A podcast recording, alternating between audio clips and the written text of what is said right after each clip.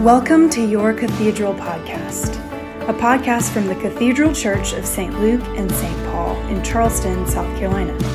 For more information on our church, please visit yourcathedral.org. Well, it is a great joy and a privilege to introduce our preacher for this morning, my dear friend, the Reverend Elizabeth Bumpas. And uh, Elizabeth and I, we were trying to figure out how long we've been friends. It feels like decades at least. So, uh, yeah, we were, we were mere children when we met. And, um, uh, but uh, she is a native of Mississippi, and as an Alabama boy, uh, our, our, our neighbors to the west, I won't make any of the jokes that we often make in Alabama about Mississippi. She served for a long time in this diocese at Holy Cross over on Sullivan's Island, at Camp St. Christopher out on Seabrook Island, and then was a missionary in Uganda where she was ordained a priest and has most recently been serving at was serving at St. James over on James Island. So basically, you left Mississippi and went to all the islands, the sea islands, and covered them all.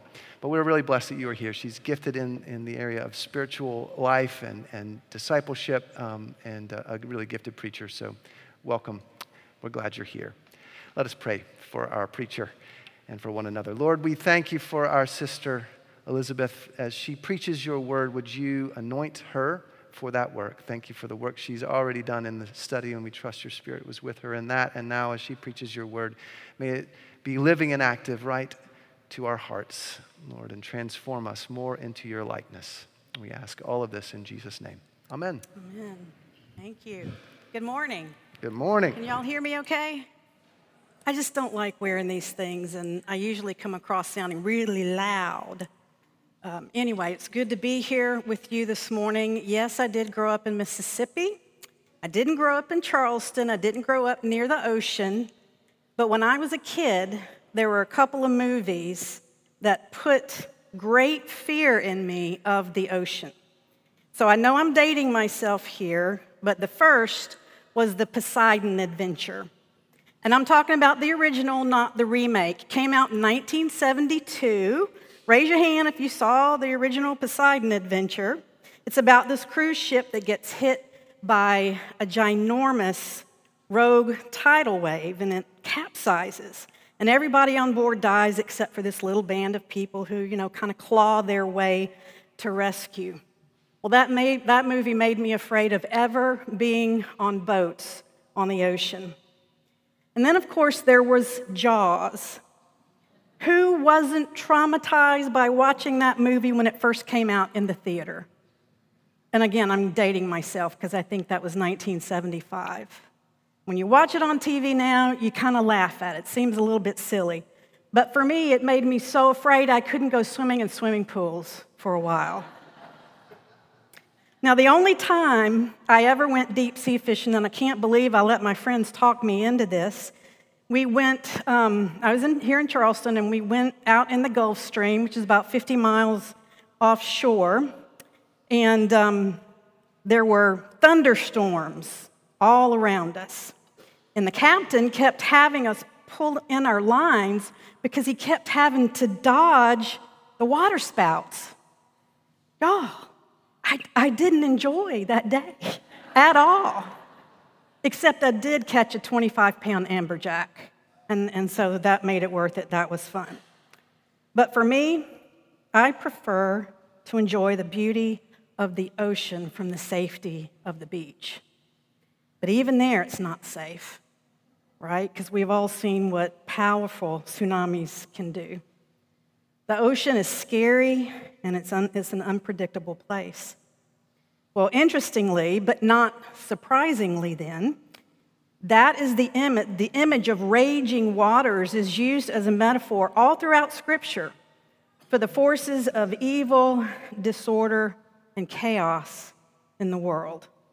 Here are just a few quick examples. So, in the beginning, in the creation story, the world is described as a dark, watery, chaotic place. It was formless and void before God began his creative work. And then in the story of Noah, the floodwaters rise and destroy all life on earth. And then we have the imagery of Jonah, um, who's cast into the raging sea and swallowed by the whale, like we just read in this passage. And we hear Jonah crying out to God to save him out of that predicament. And then in Isaiah 17, the metaphor for, of chaotic water is used to describe um, nations and people at war. Woe to the many nations that rage. They rage like the raging sea. Woe to the people who roar. They roar like the roaring of great waters. And in Psalm 69, David uses the imagery of floodwaters to describe his life as he cries out to God Save me, O God, for the waters have come up to my neck. I sink in the miry depths where there is no foothold.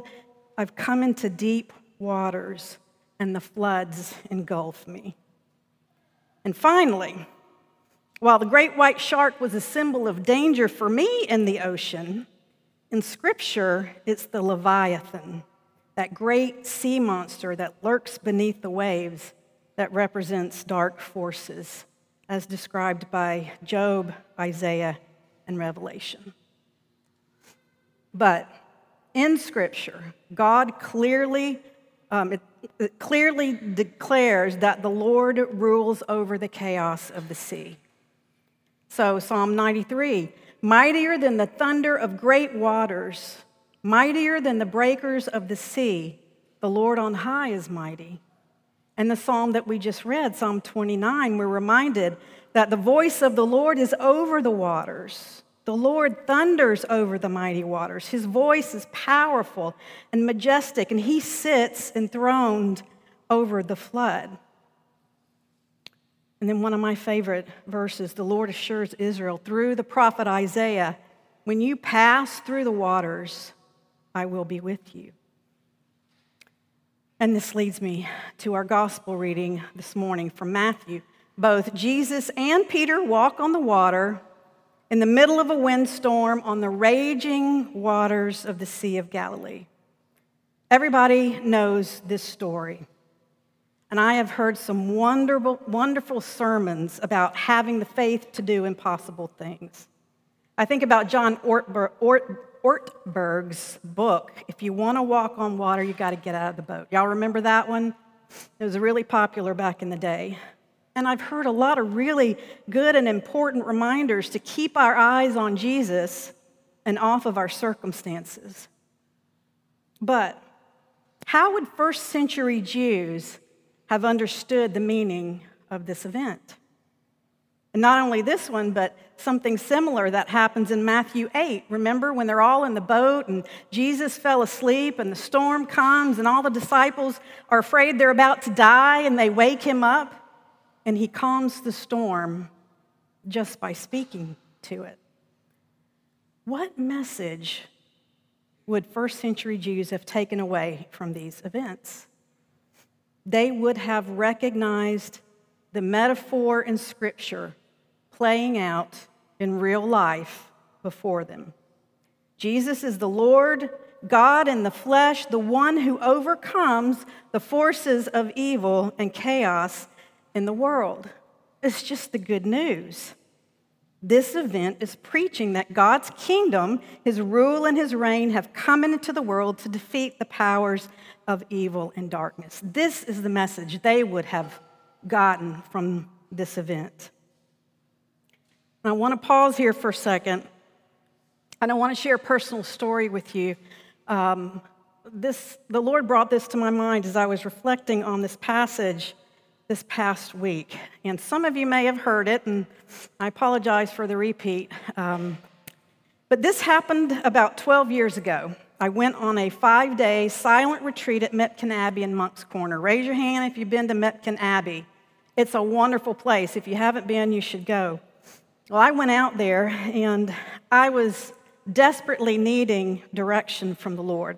But I was also really interested in the lifestyle of these monks. You know, they, they devote themselves to work and prayer and following the rule of Saint Benedict, and they, um, they place a high value on hospitality. So I was anticipating some interaction with them during my time there. I was looking forward to that. So I arrived and got checked uh, went to the little gift shop and got checked in, but I wasn't greeted by a monk, it was a volunteer. I was a little disappointed by that, but I thought, okay, well, I'll have lots of opportunities during the week to engage the monks. So I went to my room, I put my things up, and I went for a walk around the gardens, and I passed monks on the sidewalk, and I was ready to engage them, but they kept their heads bowed and they moved right past me. They didn't acknowledge my presence at all.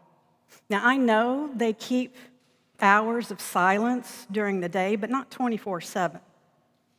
I went the whole first two days of my retreat there without a monk, even so much as making eye contact with me. And I thought, wow, this is really strange for people who place a high value, right, on hospitality. But I also thought, oh, well, you know, they probably get tired of people invading their space all the time. So I didn't really think that much about it. But my first two days there was really dry. I couldn't hear from the Lord, I was struggling.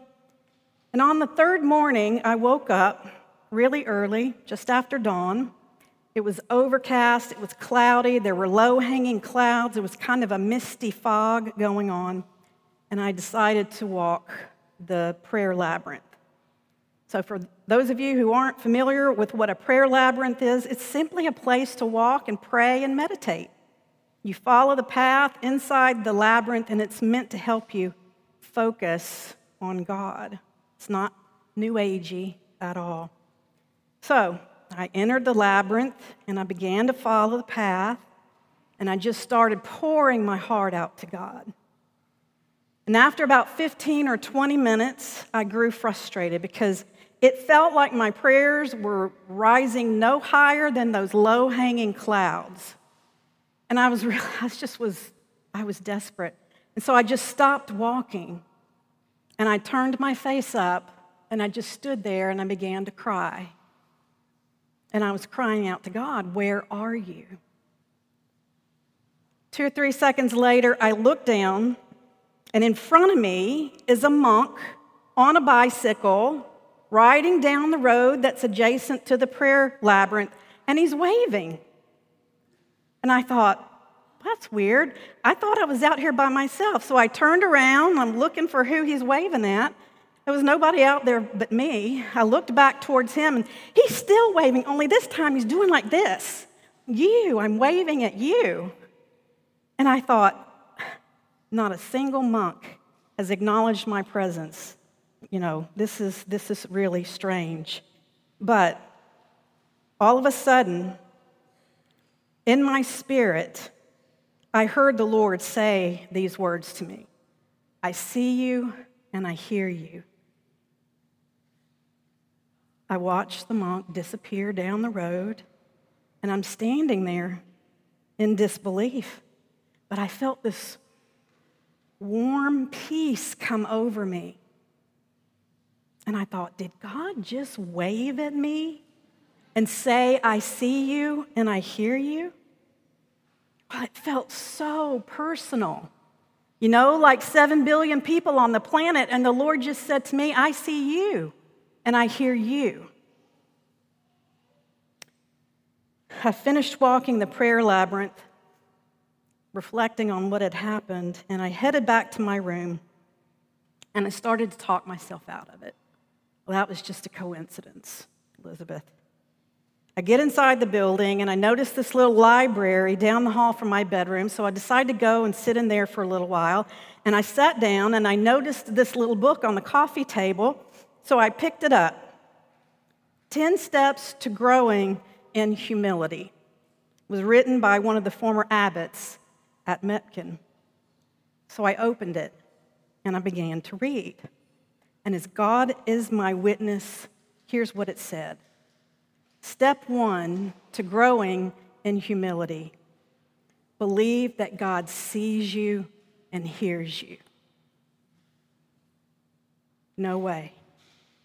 There's no way. I couldn't believe it. This cannot be a coincidence. The very words the Lord had just said to me, what are the chances of that? It was confirmation, you know, that I didn't imagine it. and that I wasn't supposed to write it off. In other words, pay attention, Elizabeth, because this is important. That encounter continues to have a powerful impact on me to this day. And I hear, I often hear the words ringing in my ears, you know, when circumstances in my life just don't make sense and I'm tempted to believe that He's forgotten me. But I left Mepkin, but I didn't leave with the direction I went seeking. I didn't get any answers.